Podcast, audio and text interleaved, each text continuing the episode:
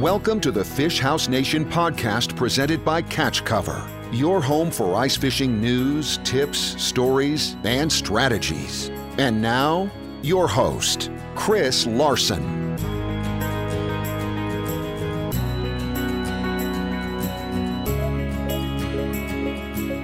Welcome to the Fish House Nation podcast. We are getting really close to Memorial Day weekend, and I know opener was last weekend, but a lot of people really consider Memorial Day is kind of opening weekend uh, for fishing because that's when they get out and get that three day weekend. But uh, a lot of good stuff happening south of here as well. Uh, the Target Walleye uh, email went out this week, and uh, a humongous sunfish caught down on Lake Havasu. Uh, it was a native Wisconsinite, Zach Mickel, who has now moved down to the Lake Havasu area. And if you saw this fish, you'd, you'd understand why. Uh, in our neck of the woods, any bluegill hovering around uh, 10 inches is kind of thought to be a giant. Uh, but in Lake Havasu, that's kind of a run of the mill fish. Zach's fish was 16 and a quarter inches long and weighed in at just over five pounds. Blake, what do you think you'd do if you found one of those in our waters? I don't even know. I mean, that's just seeing the picture. It's like it's hard to believe that that those exist. I mean, I've seen plenty of pictures. I think the the world record got broke down there within the last ten years, if I remember right, mm-hmm. and that mm-hmm. was seventeen inches um, and like seven pounds. Right. So I I couldn't even imagine seeing a fish like that. I've always wanted to go down there. That it just seems pretty unreal. I know those fish are not easy to catch, but I mean, even if you catch a 12, 13 incher, like that would be pretty, pretty awesome compared to what we have up here. Yeah, if you're a pan shift, uh, panfish lover, Havasu is the place to go. If you're bored at work and trying to find a way to waste some time, uh, just Google Lake Havasu shell cracker once and check out the images there. Uh, right, that place is is kind of the the stuff of legends for panfish. Um, but like you said, they can be a challenge to catch. Um, they're not in there the big numbers like what we would see here, and that's I think why you have the size.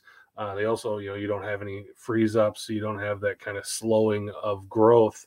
Um, I kind of Facebook creeped Zach, and he has a ton of pictures of like red ears in the three to four pound range.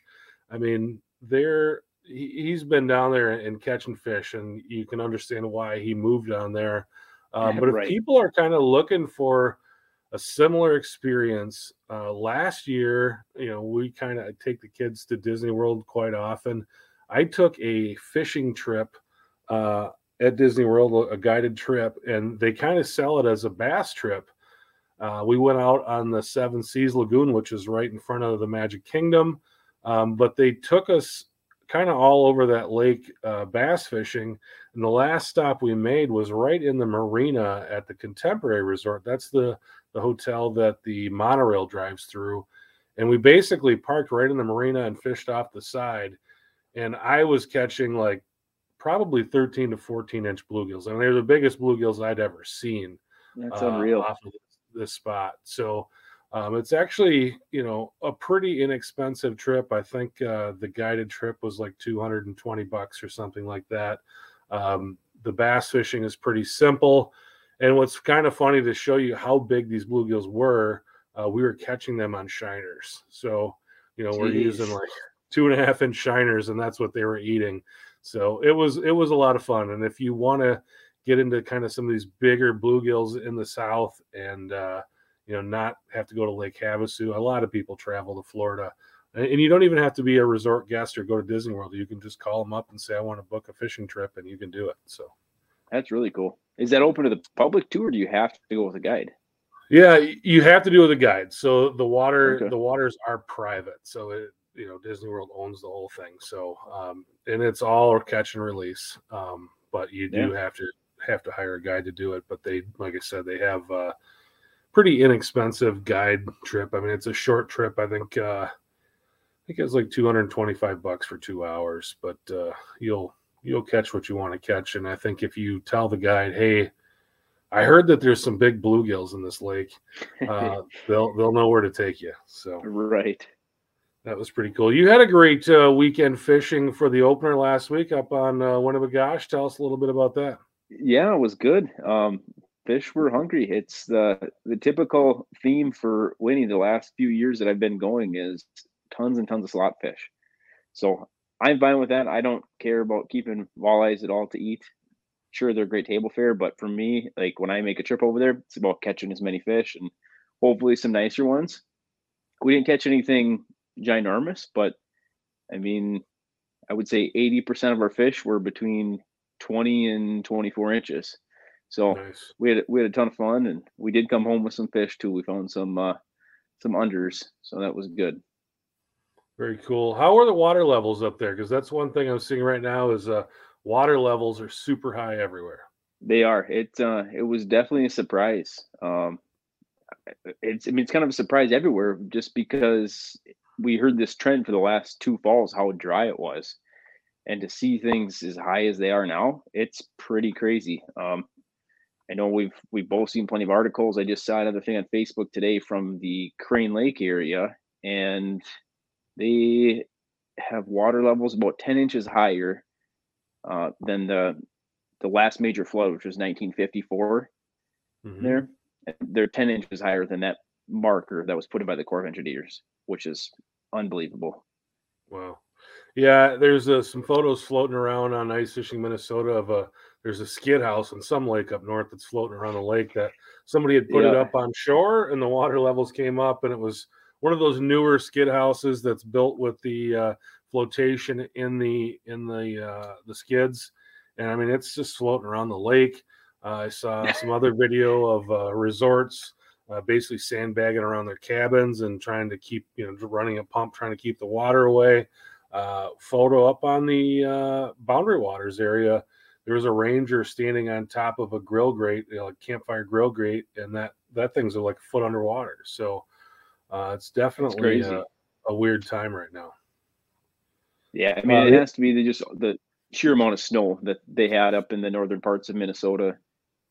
You know, because we uh, we didn't have that much snow down in where you and I are at here, but right up north they had a lot this last year.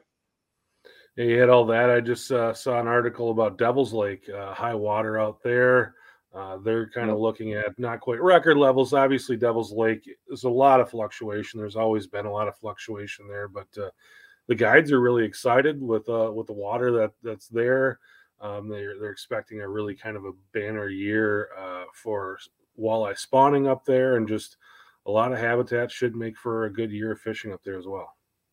Yeah, it's funny how when you look at the Dakotas, it's one of the few places where they look forward to this high water. I feel like here in Wisconsin, uh, when there's high water in the rivers and stuff, that's not usually a good thing. Uh, same thing with the Mississippi. I mean, there is certain situations where it's good, but they seem to really look forward to that over there, especially in that Devil's Lake area. Yeah, kind of a different deal. Uh, we've been talking about late ice, uh, ice going out late over the last few shows and uh, dealing with a lot of cold water out there just because that ice is coming out late and you know more and more people going out and we can see some boating accidents. We want to talk a little bit today about uh, just kind of survival methods for if you find yourself in the water in that cold water. Uh, if this happens to you a few things that that you can do to help yourself survive. First is going to be wear a life jacket. And then the second yeah. thing that i would say is important that a lot of people don't do and i believe uh, Wisconsin may have made it a, a, law again last year is to wear that tether strap um, so that if you do fall out of the boat, uh, the the motor kills. Um, that's a big thing. A lot of people that do uh, fall out of the boat end up uh, in trouble with that prop, you know, spinning around them. So uh, that would be the other thing. Blake, yes. Uh, what do you got? Well, yeah, I just really want to hammer that life jacket thing home because in this day and age, there's tons of good options. It's not like you know back in the '90s where you had to wear this big bulky life jacket. With these inflatable ones, it's not. You don't even know that you're wearing them. Um, especially when you're by yourself. I do a lot of fishing by myself, so I'm always wearing a life jacket. Uh, you just don't know what kind of trouble you're going to get yourself into, especially if you're fishing alone and if the water's cold.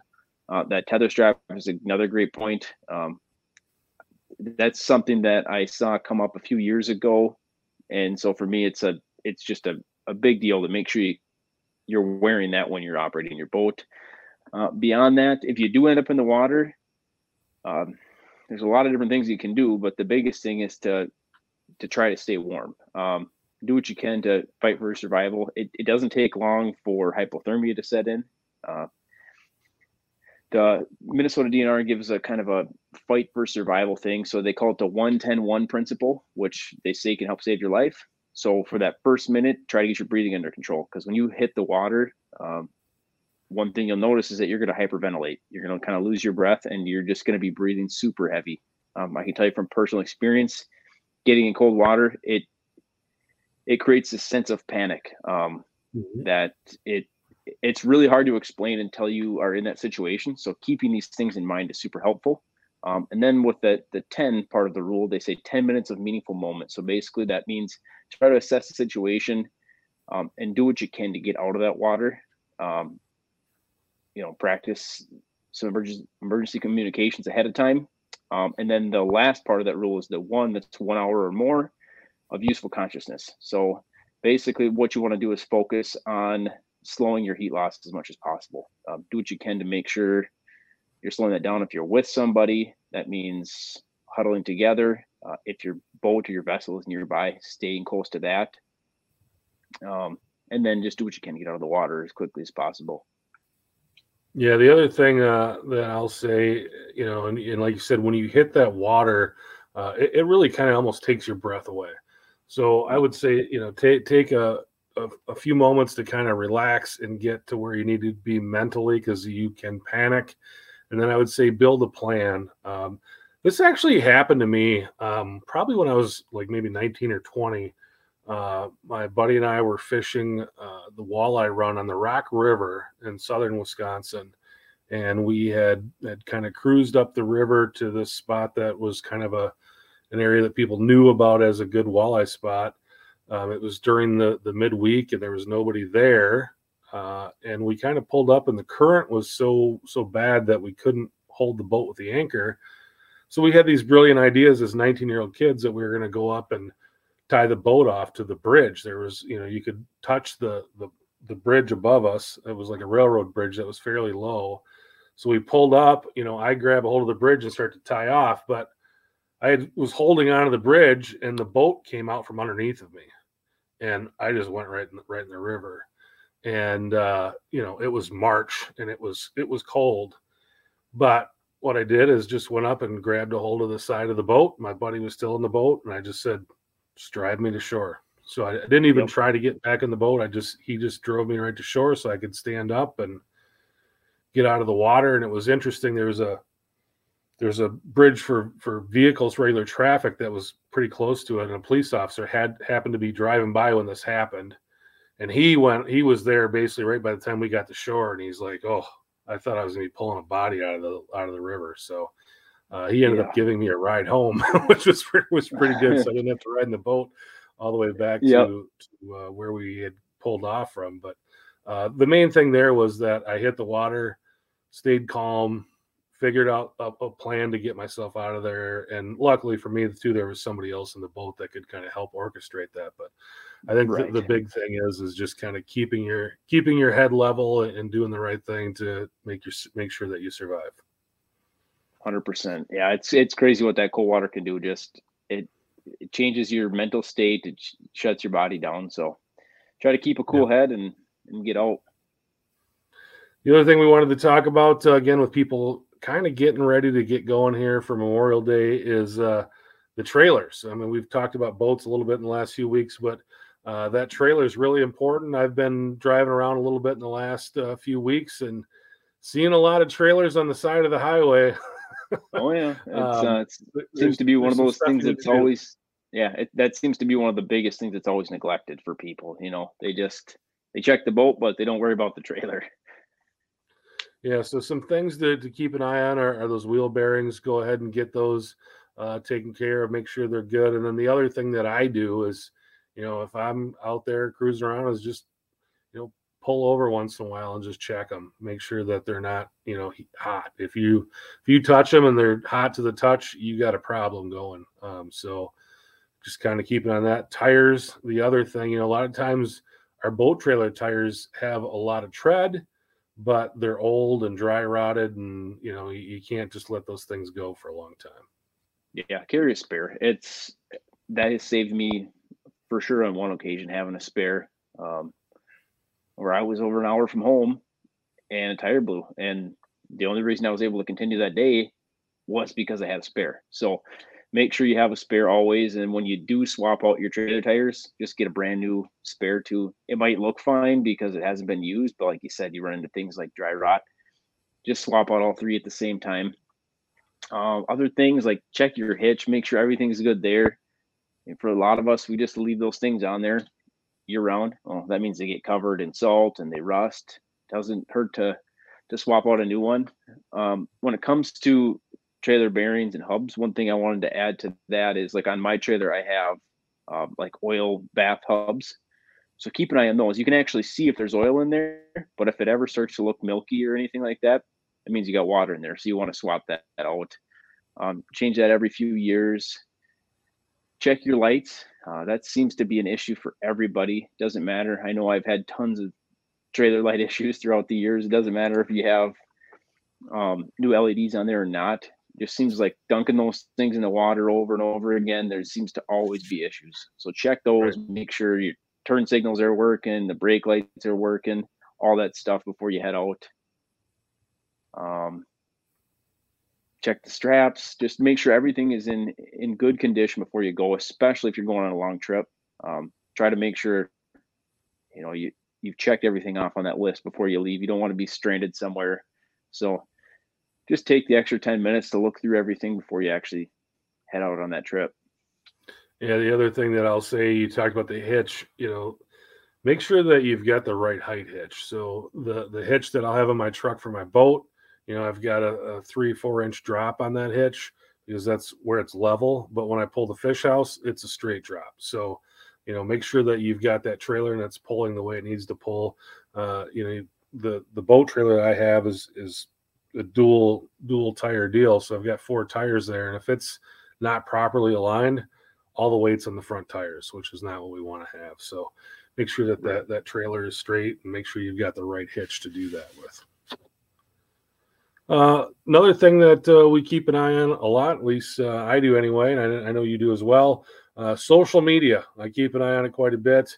Uh, part of my job, and we're going to talk fish houses a little bit here. We are the Fish House Nation. I know it's summertime. We're trying to talk summer summer topics, but let's talk a little bit about Wheelhouse too.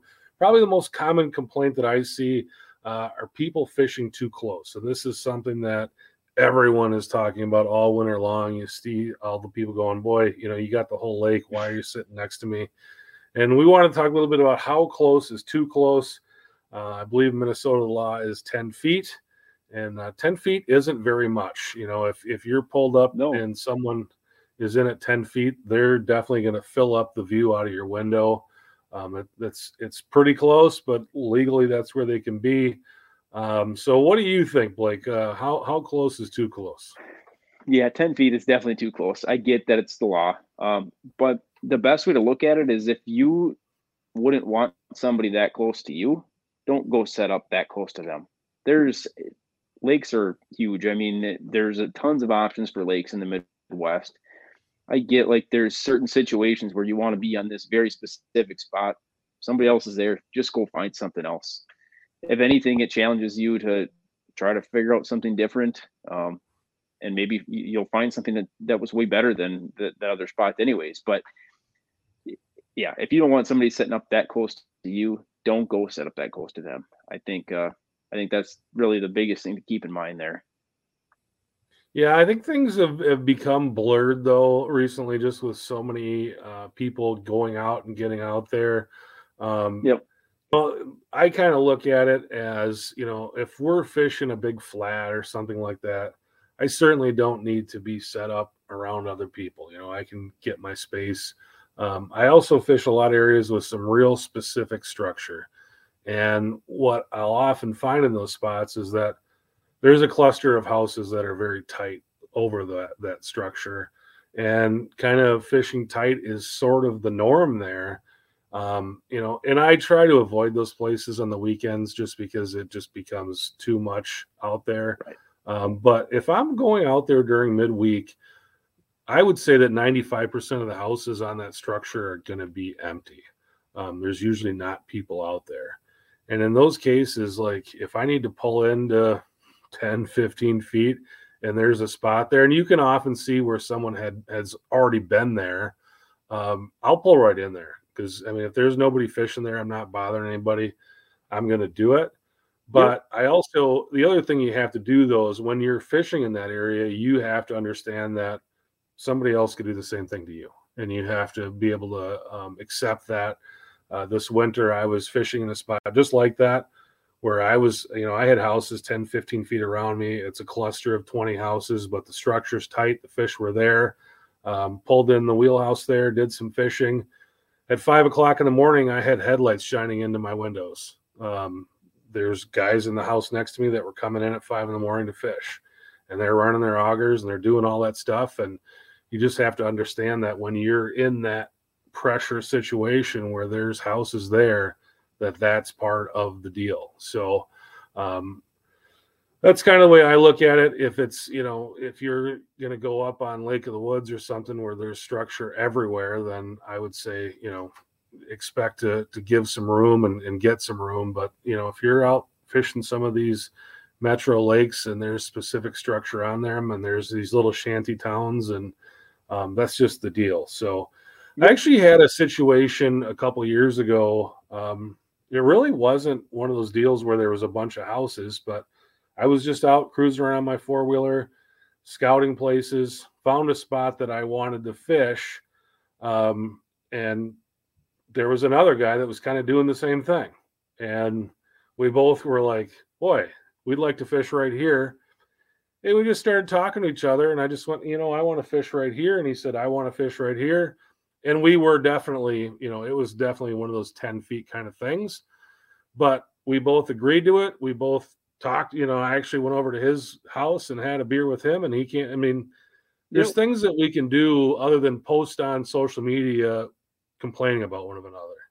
You know, 100%. go over, and knock on a door, and introduce yourself, and maybe meet a new buddy. And what's funny is I've actually run into that guy a few other times on the same lake. Where I just see him out, and and now we're we're friends. I mean, I wouldn't say we're friends going to each other's picnic in the summertime, but when we see each other on the lake, it's hey, how's it going? Have you caught any fish? And so I gained a, a, fishing buddy out of that just by being friendly. So we don't have to attack each other. We don't have to give each other the finger or swear or give dirty looks. Just go over and say hi and, and see what happens. And a lot of times you'll find out that that guy over there is kind of on the same team as you are. Yeah, communication is a great point. It's you know that can resolve a lot of issues versus just automatically assuming that they're doing it to to be rude or they just don't care how you feel. Just talk to them Right. It's like you said, you might be a new fishing buddy. Yeah, a lot of good stuff out there. Uh, just hope everybody's enjoying the show. I know the format's a little bit different right now. Uh, we've got a kind of the summertime thing, and it's just sometimes it's really tough to talk ice fishing when we're in May and June. So uh, we're going to kind of mix it up here for a little while, and then once we get into that August September, uh, we'll start talking exclusively ice. But uh, appreciate you coming on, Blake, and being part of the show. Uh, enjoy talking to you every week. Yeah, thanks for having me. Thanks for listening to the Fish House Nation podcast presented by Catch Cover. For more ice fishing content, visit our blog at catchcover.com.